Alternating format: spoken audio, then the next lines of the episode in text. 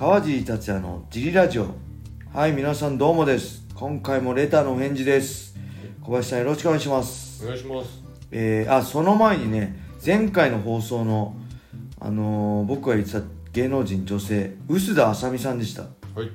そして SRS のあれじゃなかったみたいですね、はい。調べたら。はい。なんかシュートの番組でやってたの出てたのかな臼田あさみさん。には会いました。ものすごい綺麗でしたね。はい、はいそんな感じで。はい。はい。今回のレターははい。川尻さんこんにちは、はい。い、つも楽しいラジオありがとうございます。はい。格闘技に関する質問をさせてください。はい。僕は今19歳で総合格闘技のジムに通いながらプロを目指しています。はい。アマチュアも含めて試合経験はまだありません。MMA のプロを最短で効率よく目指すと考えた時に柔術の練習は必要でしょうか？もちろん活かせる部分もたくさんあると思いますが MMA は道着がないので道着ありきの柔術はわざわざ習う必要がないのではと考えています。ちなみに僕のジムでは道着なしの農着を習う環境が整っているので農着だけをやる方がいいんじゃないかと思っています。ぜひ川尻さんの意見を聞きたいです。よろしくお願いします。はい。おーこれは濃い質問ですね。ちょっと真面目に答えないとあれですね、そうですねこれねまずねこう効率よくとかねこれあんま僕好きじゃないですね。はい。効率よく強くなれないです。効率を目指したらね突き抜けられないですね。あのー、本当になんていうのこの尋常じゃない努力の先にしかねそう突き抜ける術はないと思ってるんではい。あの圧倒的な努力ですよね。圧倒的な努力の先にしか人より引いてる方法はないと思ってるんで僕は。よほどの才能がない限りね。ただこの今の時代僕らの時代とより明らかにこう効率よく強くなるための環境は整ってるんですよ、はい。昔はねどうやって練習したらいいか手探り状態だったけど今は総合格闘技ジムでそうやってキック打撃も寝技も組み技も柔術もフィジカルもトレーニングできたりね。あの出稽古とかもいけるし。はいこう情報も溢れ返ってるんではい。あの強くなるのに効率的な環境はいっぱいあると思うんですけどはい。だからといって効率のいい練習を目指しすぎちゃうとはい。あんまり僕は良くないと思うしはい。そのねプロ。プロでどこを目指すかですよね。はい。例えばただプロになりたいだけはい。であれば効率よく練習すればいいと思うんですよもうなんだろう。充実の練習しなくていいと思うしはい。本当にプロになるためだけをアマチュアで結果を出すための練習をすだけをに焦点を当てて練習すればより効率よくプロにはなれるけどはい。きっと。プロになったって勝てないしはい。プロになってそこから勝ちたいとかチャンピオンになりたいとか、はい。あのーそういうのはまた別な話だと思うんですよね、はい。はい。でもしこの19歳の子がはい。プロになって例えばチャンピオンになりたいとか来日に出たいとか、あのーまあ、UFC 出たいとか、はい。まあとにかく強くなりたいと思ってるんであればはい。あんまり効率効率って効率のいい練習とかを考えずにとにかく量を積み重ねてはい本当に圧倒的な努力で量を積み重ねてそれでもこう薄皮1枚1枚しか積み上がらないんで強さって。急に強くなることもないし急に強くなる魔法もないんですよ。はいどうせは強くなりますかってはい。よく言われるんですけどいやこっちは聞きたいぐらいだって。毎日毎日地味なこ、ね、練習の繰り返しをできてそれをしかも苦だと思わない努力だと思わないで当たり前のようにできる人が僕はトップに行くしその先そういう人でより才能がある人が突き抜けると思うんですよ。はい。突き抜けられると思ってるんでもしその強くなるために俺はすげえ頑張ってるとか努力してるって思ってる時点でもうそういう人にはかなわないと思うんでもしねその努力するのが辛い練習が辛いとかまあ練習はもちろん辛いんだけどそれがなんだろう嫌じゃないっていうか強制じゃないっていうか自ら望んでできてる状態だったらいいんだけど誰かに無理やりやらせられてるような状態だったりこう強くしてくださいって誰かにこう頼ってるような状態だと、まあ、たかが知れてるかな。それでプロにはなれるけど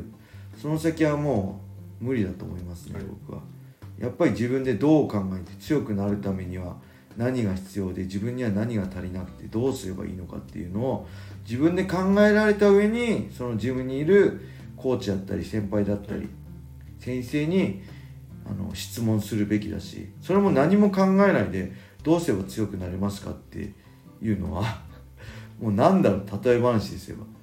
どうすれば東大行けますかって言ってるようなもんなんで、はい、いや東大行くためにはそのこうすればいけるよっていう、はい、じゃあ勉強すればいけるよじゃあ,、じゃあ練習すればいけるよって話なんで、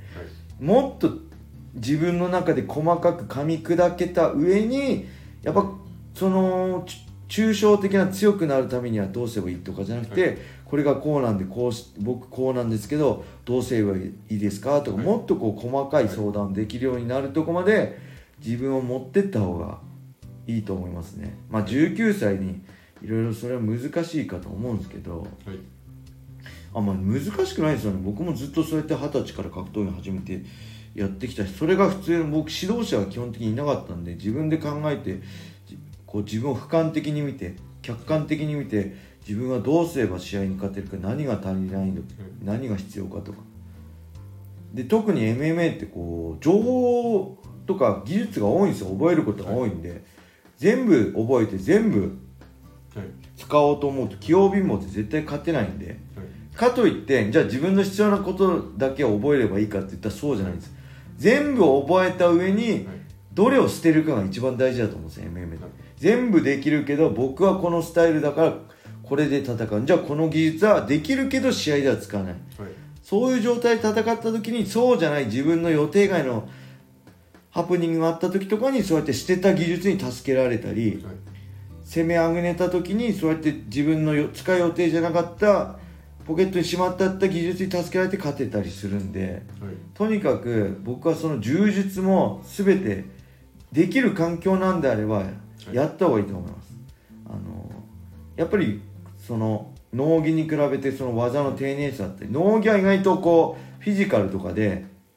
本当だったら12345っていう5段階を踏んでフィニッシュ決めなきゃ1本取らなきゃいけないのを135とか1235とかってできちゃうんです、ただ道着ってやっぱその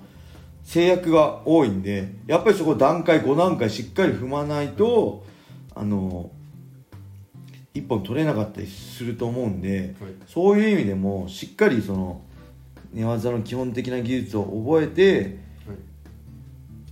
やるのがいいと思います。それが後々例えばまだ19歳5年後プロになってプロのリングに上がって戦ってる時に生きてくると思うんで、はい、そのど自分の目標をどこに置いてるかだと思います、はい、ただプロになりたい。プロになっても記念受験みたいなね、はい、もんじゃないですけど記念にプロになりたいっていうんだったら効率のいい練習で充実しないでとにかくプロになるための最短距離を走ればいいと思うし、プロになるのが目的じゃなくてそこからがスタートなんであれば僕は一からしっかり柔術を学べる環境なんであれば柔術を学んで、はい、でもちろんフィジカルトレーニングもしっかりやって、はい、でなおかつ自分のことを客観的に見て自分が今どういう状態か、はい、こういう時自分だったらどうするかとか。試合も見ながら他人の試合見ながら自分だったらこういう時どうするか。あこういう人はこういうやるんだって。いろんなそのイメージトレーニングあ、まあ、広がるんで僕イメージトレーニングは本当無限大にできると思う練習は疲れちゃって24時間できないけどイメージトレーニングはねいくらでもできるんですごい今しかも USC ファイトバスとかで世界のトップの選手のね戦いを見れるチャンスがいっぱいあるんで、そういう意味でもねどんどんイメージトレーニングした方がいいと思います。はい、なんで僕のえ意見はしっかり充実をやりましょう。できる環境なんであればできないジムに充実がないんであれば今のままでもいいと思うけどとにかくそのなんだろう効率のいい練習とか一回一度置いてとにかく積み重ねる状態で練習したくさんするのがおすすめですね。はい。答えになったでしょうか。はい。レターねこれからもどんどん募集してるんで皆さん、